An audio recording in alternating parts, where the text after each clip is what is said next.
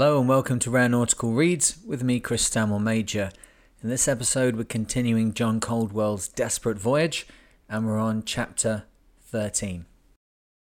I found Tagus Cove an unusually snug protection. In fact, ideal, except that there was no means to do the hull work. Not that Pagan was directly in need of it, but since I was planning a non stop run to Sydney, I felt I wanted a clean before setting forth. To the west of me lay more than 7,000 miles of ocean. There were a little over two months before the hurricane season would set in. If I was to cross these waters in safe time, there could be no stop en route. Therefore, I esteemed it a saving in time to do the cleaning here, where I had a sufficient tide and safe harbour such as Post Office Bay, and I could get Mary's letter in a manner of speaking on its way by the antiquated postal system so I resolved to beat around to Floreana the next day, but first I wanted to check the standing and running gear thoroughly. I rigged a boatswain's chair to the main halyard and hoisted myself aloft. By mid afternoon, I had painted the 35 foot mast and tightened the screws in her slide. In addition, I had renewed all halyards, put up a new shroud, and painted the boom. I overhauled my main boom blocks and greased their reluctant shafts, I shifted the Traveller and tried to fit it more securely, but to no avail. It had never been the same since the shark had torn it out, but it was serviceable. By evening, all was shipshape, not counting the hull and a few bits and pieces I could perform in my off watch hours at sea. The jaunty little cutter was straining at her tether, longing for a less peaceful element. I had managed my time through the day with such circumspection as to even include catching a mess of fish for the cats and Gorky between chores. Gorky was getting so spoiled that he refused to go out and forage any more, but while we were anchored in the circular cove, he flew out for a constitutional among the towering ledges, leaving the deck safe for Flotsam and Jetsam. My cats, gorged and thoroughly at peace in dreams, lay curled in the folds of the mainsail. Occasionally they bestirred themselves and waddled back to their potty pot, sandbox I had built for them at the fantail. After, they would saunter as though accidentally upon the fish, and in a matter of saying, Oh well, there's nothing else to do, they would gnaw languidly on each of the two varieties. After this came experiments in luxurious ways of sleeping. They sprawled on the warm decks, they relaxed in the shade of the rail, or they wandered below to the cool of the forepeak. Those cats were spoiled, rotten, Heaven help them if they should ever have to go back to civilized life and table scraps. Though I wasn't on a sightseeing tour, I was completely taken with the uniqueness of Tagus Cove. Why it isn't a famous scenic spot, I don't know. It is roughly a hundred boat lengths across, shored in by precipitous cliffs. In its lofty seams, queer species of birds nest themselves and echo each other in a constant chorus. The cove is really the crater of a dead volcano with its seaward wall washed out. Tagus is lonesome and mysterious. In her clear waters swim sharks, seals, mantas, sea lions, stingrays, sailfish, eels, and penguins. Yes, penguins, I saw a pair of them, and I have since been corroborated by a fisherman who has seen them there as well. They were smaller than ones I have seen in Cape Town and the Falklands. They swam beneath the keel, squirming with necks stretched after fish. They bobbed up several times, but were too busy to notice the new arrival in the cove. Another attraction of Tagus is the arrangement of names painted in various positions over her riven surface. They run into dozens and reflect the ever constant quest of adventure, long considered dead, and erroneously. I can remember even yet a score of them easily, it is obviously a tradition for boats visiting the archipelago to autograph in some peculiar spot the challenging walls of the cove. I had promised people in Panama I would display Pagan's name in bold hull white on a prominent ledge, and I set about finding an appropriate spot. At the far end of the cove, on its northern rim, I saw a rocky platform, behind which appeared footing secure enough to wend up into the high ledges. I climbed into my rubber raft and rowed over with the light metal oars. From the low ledge, shoaling sharply into the water, a young sea lion waddled and dived and watched me with eyes above the water in the same way people stare at foreigners. He didn't appear frightened. In fact, he climbed back onto the ledge close behind me as Bucket and brush in hand, I began the ascent into the deformed lava clefts. Well up, I came upon a flattened space. A few feet above it was the shapeless, barren terrain of the island. Towering over and away all to my right was a great lopped off crater, apparently burned out. Looking back through the tight walls of the crevasse, I could see my little boat fetching snugly to her makeshift anchor. Like a peanut in a wash tub, she was foil to the placid blue and gnarled vari-colour of the cavernous walls. From the corner of my eye, I saw a jerking movement near my feet. A jagged, spiny rock rolled over. With ghost like mysteriousness, it moved. It waddled smoothly over the rocks, then stopped, as if in death. A great black eye stared blankly from its head held high, a notched tongue flicked from its jagged head. Suddenly, with the quickness of a cat, it turned and spat at me with a black mouth. The black tongue flicked again. It looked like a lizard, but it moved like a dragon. It was easily five feet long. It was spiny along the back, gruesomely wrinkled, had finger like hands, and a long, listless tail. It perched, not moving a muscle, glaring at me. In all my life, I had seen nothing like it. I could only remember what I had heard in Panama. Someone had said that in the Galapagos were prehistoric species of animals. A man named Darwin had come here once and pronounced them different. Whatever it was he said they did, they did. I believe it. I was looking at one of the results. I wouldn't have been surprised had this thing coughed fire. I would only have stumbled more clumsily than I did for in confusion and bewilderment my step went awry, and I fell all over myself, but mostly in the bucket of paint. The very response to fear engendered fear, and I went slipping and falling down over the sharp volcanic boulders. I nearly landed aboard the sea lion as I ran out onto the ledge. In horror, he hurtled himself into the soft water. In a fury of oar stroking, I was beside Pagan and aboard. No sooner on deck than the cove lost its appeal. The walls looked foreboding. What a place to be alone in! Even the cats sensed an uncertainty. They squatted in fuzzy balls, jerking their whiskers nervously. The sun was behind Narborough. The cove was becoming a shadow. It was so still it shrieked. To the devil with this place, I said to the cat. Then I saw it. Beneath the keel it went, a slimy, ghost like shadow in the paling day. The same lizard or a creature similar, swimming. Its arms and legs were folded to its body much as you would hug yourself. It propelled itself solely with the long tail in a wavy motion, and it slithered with the ease of a snake. That was enough for me. I threw off the stops from the sails, hoisted them to the full, grappled the heavy anchor chain into a lump on deck, and dumped the clumsy wooden anchor atop it. As dark, Crowded close, I passed from the placid waters of the sinister cove to the piling white caps seaward. I pointed away from the mammoth volcano of Narborough, making for sea room to the south. Dinner that night, potluck as usual, was a can of diced carrots, gulped wholesomely from the can. I ate at the tiller, steering by foot. Pagan danced on her tacks to southward, Within three hours, I estimated I had cleared Narborough to southward. I trimmed sails on the port tack and filled away, close hauled into the southwest on the long leg that would clear the lower western bulge of Albemarle.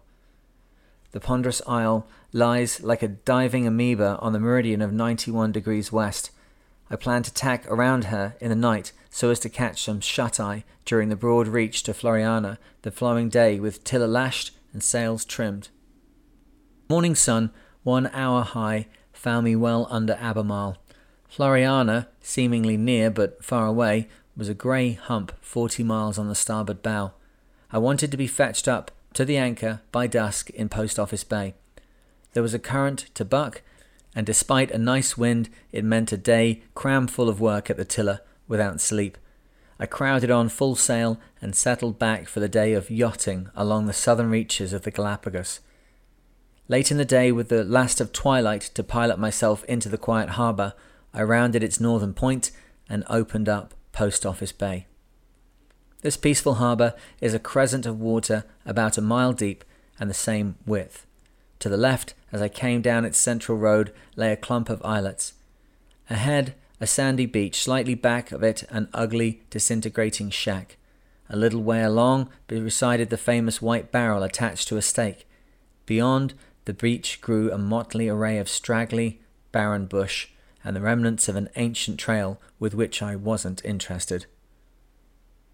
I dropped the hook fairly close in and rowed ashore immediately. I hastened down the beach to the parched ornamental barrel and inserted my bulky letter to Mary. Attached to it was a five dollar bill by a rubber band. Five dollars from my small remaining funds was a lot, but I wanted Mary to get that letter, and if five dollars would insure it, and I felt it would, then the money didn't matter. I stood by the traditional landmark for a moment, wondering if the letter would ever reach Mary. Night was crowding in. Pagan was a blur in the water. I didn't like it ashore here any more than at Tagus. As I rowed out to Pagan, I was oblivious to the dismal countenance of the surroundings or the growing cold. My mind was across the Pacific. It was also with the letter in the barrel. An unholy melancholy was on me. As I swept with the futile remorse of great desire, hindered by need of lengthy patience and burdened by uncertainty. I went to bed early and silenced my quarrels with circumstances by a full night's sleep, knowing that the next night would find me rushing downhill to westward. Along about noon the following day, my work was finished on Pagan's hull. She lay careened on the short beach, partially shored up by a water cask. Her shapely hull was scraped free of marine growth and coated with the last of my boot topping. The slack tide was crawling up the planking. As the keel shifted uneasily on the hard bottom, I tested my kedge and prayed that she would hold. In a few moments my boat was borne up and she eased away to her anchorage. I hastily hanked on the jib and cleared all lines for the one man scramble necessary to trim Pagan for departure. I took one final look around at the sombre anchorage and turned peremptorily to my halyards and sheets, anchor line, and tiller. Chapter 14 Trade Winds By dusk of July 23rd, I had made a good offing from Floreana. I stood due south to the cluster of lifeless cones on Albemarle. Sometime around midnight, I expected to nose free of the westernmost point of charred lava forms and push into the sea stretch to westward, 3,000 miles of open water to my next landfall, the Marquesas Islands. The wind was in the south. Pagan slid blithely over a beneficent sea. The end of the Galapagos bird squadrons bent their homeward course around the mast and swooped away sternward. Darkness curtained off the last glimpse of the ash heap I suppose I shall ever have. The heavens cast themselves with a measles of guiding lights. A waning moon softened the night.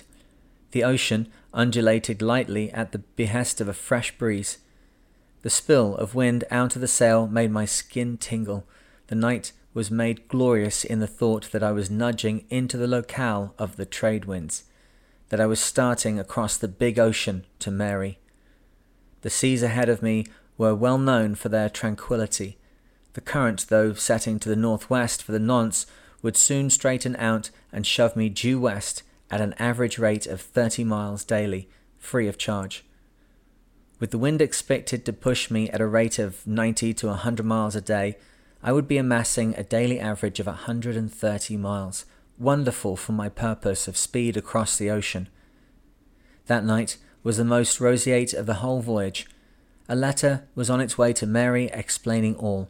The hull was clean and sliding blissfully through the seas. I had gaffed a great sea turtle early in the afternoon, so I would have fresh meat for three days.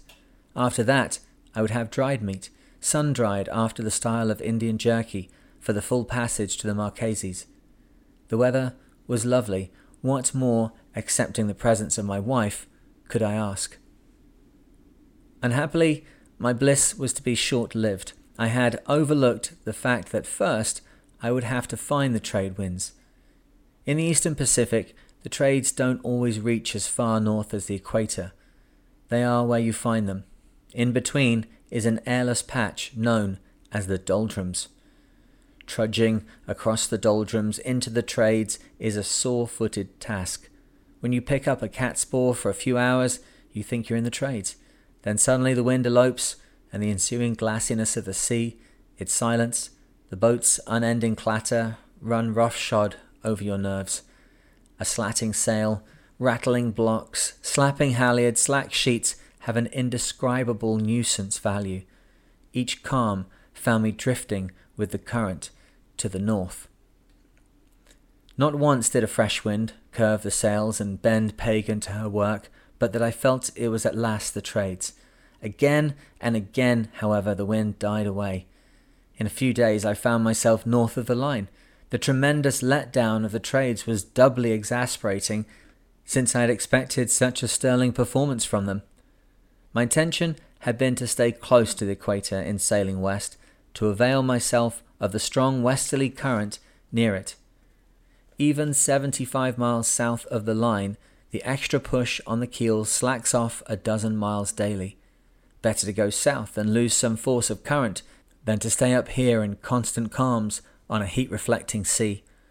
Reconciled to the wisdom of a steady wind rather than a stronger current, I waited on the next wind. It came not at once and not steadily, but in faltering episodes. Each time, under flattened sails and a neutral tiller, I hauled into the southwest. With each puff of wind, I added to my southing. With each calm, I drifted back north again. The doldrums played with me as a cat devils with a mouse. Hours on end I drifted under spars stripped to the standing rigging, unable to bear the monotony of flapping sailcloth and clattering tackle. I couldn't read, I couldn't nap, I couldn't think. I could only grope with slit eyes hour on hour for a hint of wind on the polished water. At the onset of a stir of air, I ran up every square inch the rigging could hold and nurtured every pulse beat out of the sky, pushing doggedly on in search of the diffident trades. On the afternoon of July 27th, four days out of the Galapagos, irritation aboard reached its climax when Gorky, after several weeks of languishment on Pagan, suddenly soared from the deckhouse and made a beeline for the horizon to eastward. He departed with too much energy and determination for it to be a routine flight. I watched him to the last, to the point where he sparkled in the white glare, then dropped below the horizon. That night, I made a sad entry in the log. Still three more days ground painfully on my hopes. An occasional sky breath teased me, and I sat on the days on deck, gnawing at dried strips of the turtle and playing at patience. Then, quite suddenly, the wind in a summary movement jumped out of the southeast. I eased away the sheets for the very first time and caught the breeze astern, and, with my way on, ran down the wind. It was a pleasure to see Pagan actually running off before it. I put her on a course between west and west southwest so that she would make the traverse, arriving off the Marquesas in 9 degrees south latitude. That night, I exultantly entered the momentous news in the logbook the first happy entry in seven days. My noon sight for August 4th, the 12th day out, put me a thousand and ten miles offshore, a greater distance than I had travelled in the thirty days from Perlas to Galapagos. Hereafter followed two thousand miles of the pleasantest sailing I probably shall ever experience. For days on end the boat sailed itself. The only times I came on deck were practically of necessity, Pagan ran off before the wind, chasing columns of wind pushed rollers and wind driven clouds that never varied. In short, she sailed it as harbour circumnavigators do it on yacht club verandas. Life those days ran on an amazingly even keel. At sunup, I always came topside to collect the night's catch of flying fish trapped on deck. During the night, the prow, slicing open the water, sent them skittering like quail from the wave tops, and often they flew blindly into the sails and expired in the wastes or on the forepeak. Never a morning, but there was at least one. If more than one were found, I enjoyed fresh fish, otherwise the hungry maws of my flotsam and jetsam yawned. The flying fish is delicious food. I found them bony but worth the pains incident to enjoying their soft, sweet meat. I like them best boiled in salt water and eaten with ketchup and crackers. They were delicious fried in bacon fat too. Many was the time, with only one fish found on deck, I regretted having my hungry kittens aboard. Out there, I had lots of time on my hands, far more than from Perlas to Galapagos. Keeping my plucky little cutter eating at the westing was routine work of a few minutes each day. With sails curving full and tiller lashed slightly aweather, Pagan floated along unheeded and free at a laughing speed. Each morning and night I glanced at the compass. At some time in the day I sauntered over the sloping deck from stern to bow and back with eyes aloft, searching out a weakness that might interfere with the peace and purpose of my little Pacific world. Here too I usually found all okay. No more work till next day. I altered the lashings on the tiller, but a very few times the whole crossing. Not once did I lower sail or reef down. The only real work of the cruise was with chafing gear on the shrouds to protect the sail from wearing through. I know there is a way of using rope yarn to make chafing gear, but being a greenhorn, I didn't know how it was done and I, I couldn't figure out how to do it, so I ripped up my two bed sheets into one foot long strippings and wrapped them around the shrouds as a sort of padded sleeve. I bound each pad with string at top and bottom and middle, then scaled the mast and slid them up the wire while the sail chafed and made them fast to the shroud itself with line again. They did me yeoman service. My sails right to the last were as good as the day I swung round before the southeast trades.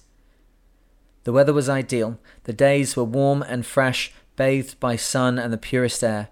The nights were cooled by the chill current under the keel. The cool of night was a sleep inducing cool, just enough to need a blanket and clothes on deck. I came often on deck for biological necessity. This I took care of by using the bumpkin spread. I kept a board with a sizable hole in it on the stern. When the need arrived, I laid the board on the bumpkin arms and straddled it saddle style, with the stern post for a horn. About the only other time I came on deck was to navigate or bask in the sun watching the dolphin at their kill or to play with the cats. Now that Gorky was gone, they had free run of the boat. For hours they would romp over the canvas covered decks. I would crawl along the cabin top spying on their kittenish whims and gambols. When Flotsam and Jetsam were out on deck, I always spent time below making friends with Stowaway. He was a most reluctant fellow, and no wonder. The kittens were in constant prowl about his abode. Things had come to such a pass that I was forced to place his food and drink inside his house, so seldom was it safe for him to venture forth for it. I tried painfully to teach him to nibble from my fingers, but with the kittens aboard it was a lost hope. He was trustless. The poor fellow had gone cynical. He was disorganized, he was considered friend and enemy alike, and chose to fritter away his life in isolation. Since I was only on deck for a few hours each day, the remainder devolved to whatever suited my fancy, I perused everything from crossword puzzles to Shakespeare and Mary's old letters, which I kept in my sea bag. When I tired with reading, I pieced together the same jigsaw puzzle over and over again. For fun, I turned it over and did it in the hard way. These days of peace and speed were dreamlike in their consistency. I was never bored. It is impossible for a person with an active mind to be bored with his own company. The days went too quickly. I hadn't time to do all I had set out to do each morning. Besides, my early days of work had forced me upon myself, and the aloneness was something I had not known before. An average day went along something like this. I wakened usually with the first greying of dawn, inspected the course from the compass beside my bunk, and went on deck to check the tiller and sails, and to look for flying fish that might have landed aboard in the night. If there were two fish, and nearly always there were, I gave one to the kittens in the morning and one in the afternoon.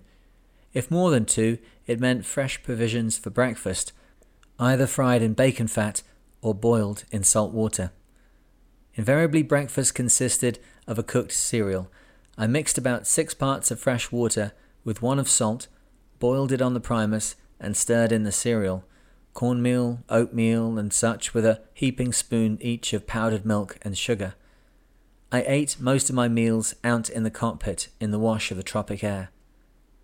I whiled the morning at reading, at playing with my crew, at coaxing my hopeless passenger, or at watching the death chases out ahead of the bows. Lunch was the simplest meal of the day. It was only a matter of marking an X on the stores list, then selecting a likely looking can from the former icebox. The thing I liked about the noon meal was the surprises I often got when I opened the wrapperless cans. In the early afternoon, I napped. In mid afternoon, I took a sunsight and pinpointed myself on the chart. In late afternoon, I sat on the cabin, peering around the sea rim in hope of a smudge of smoke or a sail. Or I sat watching the lonely, impersonal seabirds who glide their lives away over the barren Pacific wastes. My night meal was a warm one. I fried a slice of bacon or ham and heated something from a can.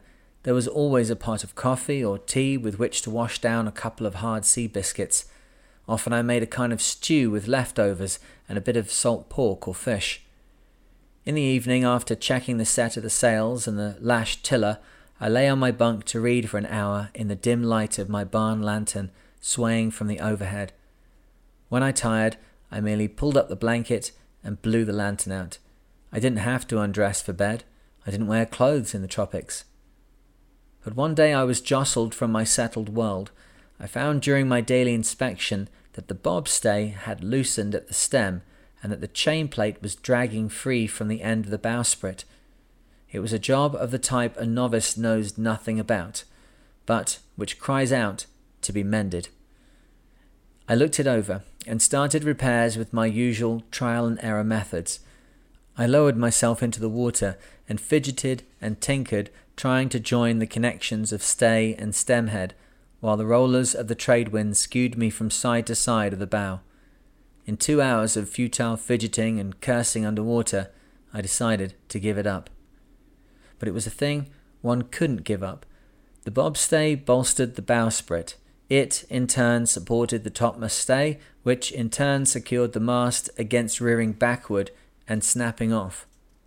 I couldn't hazard being dismasted out on these lonely wastes, so back to work I went. It turned out to be a job more distasteful than shoveling fertilizer. Need is a harsh driver. The need to repair this implement drove me to a merry ride, hanging onto the bowsprit and clinging to the stem head but working underwater on the dancing object was worse.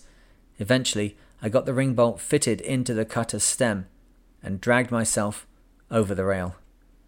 The jib rattled up the headstay. Other sails were soon atrim and curved to the wind, and with laughing heels, Pagan tore away to the blank horizon. There then followed more days of peaceful sailing. Pagan scudded on before the southeast trades with hardly a variation in wind and sea. Ahead, shoals of flying fish sprinted from the sea and floated away to port and starboard, slipping into the wave tops one at a time or en masse like birdshot. And what masses of flying fish they were!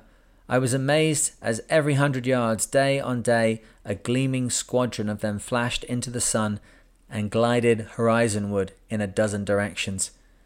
Harassing them from dusk to dawn was Old Death and his lesser dolphin, who prowled ahead of the bow and streaked into the unsuspecting shoals. For 2,000 miles now, I had watched this game of stalking and hunting, a vicious circle of dog eat dog among the creatures under the sea.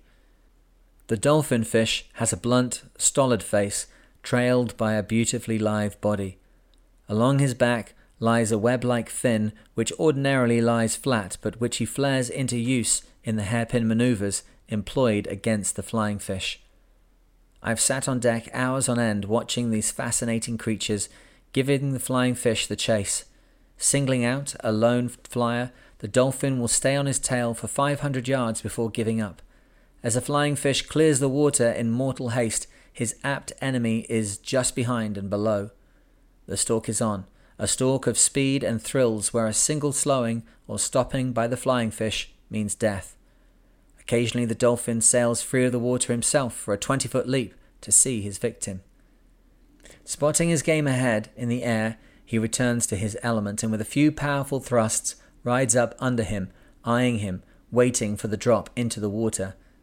As the flying fish falls from his glide, he is set upon, and there ensues a terrifying encounter of champing teeth, flaring fins, swirling wakes, and the dolphin comes away grinning. I've seen this tragic episode a hundred times and only a dozen feet away. Once I saw a flying fish nipped neatly in half by Old Death. In a flash it was done, in fact, with such suddenness that the fish didn't suspect what had happened. Another dolphin took him in on the run before the poor flying fish had time to realize he was already half eaten. Once a huge squid bolted from the water off a port and glided a hundred feet in toward Pagan. On plunging, he espied a grim assassin close behind and threw himself, horror stricken, twenty feet straight up into the air. The dolphin spun around and with a terrific thrust hurtled himself up out of the water. They met in mid air, the dolphin shooting up and the squid falling. The shock of impact nearly choked the dolphin. What was left of the squid fell 30 feet away and was gobbled up by another dolphin as it hit the surface. Another time, one of the largest flying fish I have seen, and judging by his size, a veteran of many a fracas with death, soared out of a wave far ahead. I watched him soar on the wind, making a clean half circle that only the wariest pursuant could follow. He slowed himself in midair and made to plop into an oncoming sea. What he didn't know was that he was followed, not by one, but by four dolphin, shouldering one another aside for the choice lead spot. He settled lightly in the water. There was a rush, a flurry of fins and flukes, the chop and smack of spiny teeth, then confusion so great that it seemed the dolphin themselves didn't know which one had snared the prize. Another day, a shoal of flying fish were flushed very near the bow. As the dolphin streaked among them in their berserker way, the flying fish literally went crazy. Some of them leaped straight up, only to fall straight back. Others, in their terror, only stumbled along the surface, unable to break into flight. One small squadron bolted off the water straight into Pagan's sails, twelve of them. Old Death and his crew often helped me out like this. One day Old Death ran short into a small flying fish. They met face to face. Then the chase of death began. I could see them from where I stood on the cabin, peering into the air clear water. The little fish skittered to his wings and soared in toward Pagan's beam. The gnarled old killer flashed in pursuit. He lunged into the air and struck the fish as he sailed, upsetting him, tumbling him into the sea. A scrimmage for life ensued, and the little fish got somehow into the air again. Old Death, in a rage, was close behind. Suddenly, the flying fish saw he was gliding straight into Pagan on the beam. He wavered in flight. Beneath him was the inexorable hunter. Ahead, Pagan's hard, dry decks. He could have dropped to the water and jockeyed for a new takeoff, but he didn't. He knew the outcome. I'm sure the decision was his to smash his head against the cabin and drop, quivering, to the deck. Not a day passed but that a number of such deathly encounters occurred at eye distance away. On numerous occasions, when an overwhelming desire for a change from flying fish obsessed me, I sought to harpoon the dolphin fish, but I landed only three of them the whole trip. They are explosive energy keyed to high sensitivity. Hardly does a spear near them when they thrash away. I speared old Death at least ten times. Each thrust into his ancient sides proved only another tattered scar and didn't diminish his love of Pagan's company a jot. He followed me to the very reef where I nearly drowned. Those of the dolphin I speared I cut into strips and dried on strings tied between deckhouse and traveller. The meat kept indefinitely if re-dried often enough. I alternated this with my decreasing supply of turtle, which too I had kept drying over and over again. During this time, about a week out of the Marquesas, I fell often in revere with the past, with the future, the present. I reacted on the immensity of watery wastes by seeking an escape through thinking. Long hours out there lent themselves to retrospect and iteration. I fell to thinking of the days of crowded happiness, of my romance with Mary, our courtship, our marriage the whole panorama of unfortunate circumstances that had kept us apart, but which I was now overcoming in crossing the Pacific. I sat on the cabin, lounging under the sun and breeze, listening to the slap and smack of water against the planking and watching the ripple thrown out by the bow. Sitting so, it was easy to think. Thoughts came uncalled for. What I thought wasn't important, but the fact that I thought was vastly important. The morning of August 18th found me an estimated three days out of the Marquesas. My 90 page logbook was nearly filled. I was 85 days out of Panama, and this was just five days from the day I had expected to arrive in Sydney when I sailed. Mary was expecting me. I hoped my letter from the Galapagos had reached her telling of the upset to my timetable and explaining the new arrival date. My sights at noon of August 20th estimated my position at 9 degrees 5 minutes south latitude, 138 degrees 50 minutes west longitude. The Marquesas were hard by. I climbed the mast often and swept every horizon for an object greyer than the clouds and stiller than the rearing seas. By nightfall, land hadn't hove in sight. There were plenty of land birds around bosun birds, gannets, goonies, man o' war birds, terns. I was certain that not too far south of me was the lush tropical island of Hivaoa. I had heard spoken of it in Panama, and somewhere near, probably just under the horizon on the starboard bow, was Uahuka, and just to westward, Nukuhiva.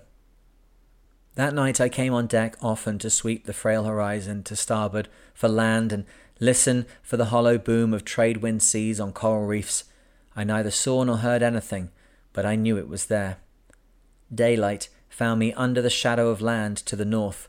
Land after 29 days. Well, that's the end of this episode of Rare Nautical Reads. I hope you enjoyed it. If you have any aspirations to get out on the water yourself, find out what it's like to get beyond the horizon, out of sight of land, go over to SpartanOceanRacing.com.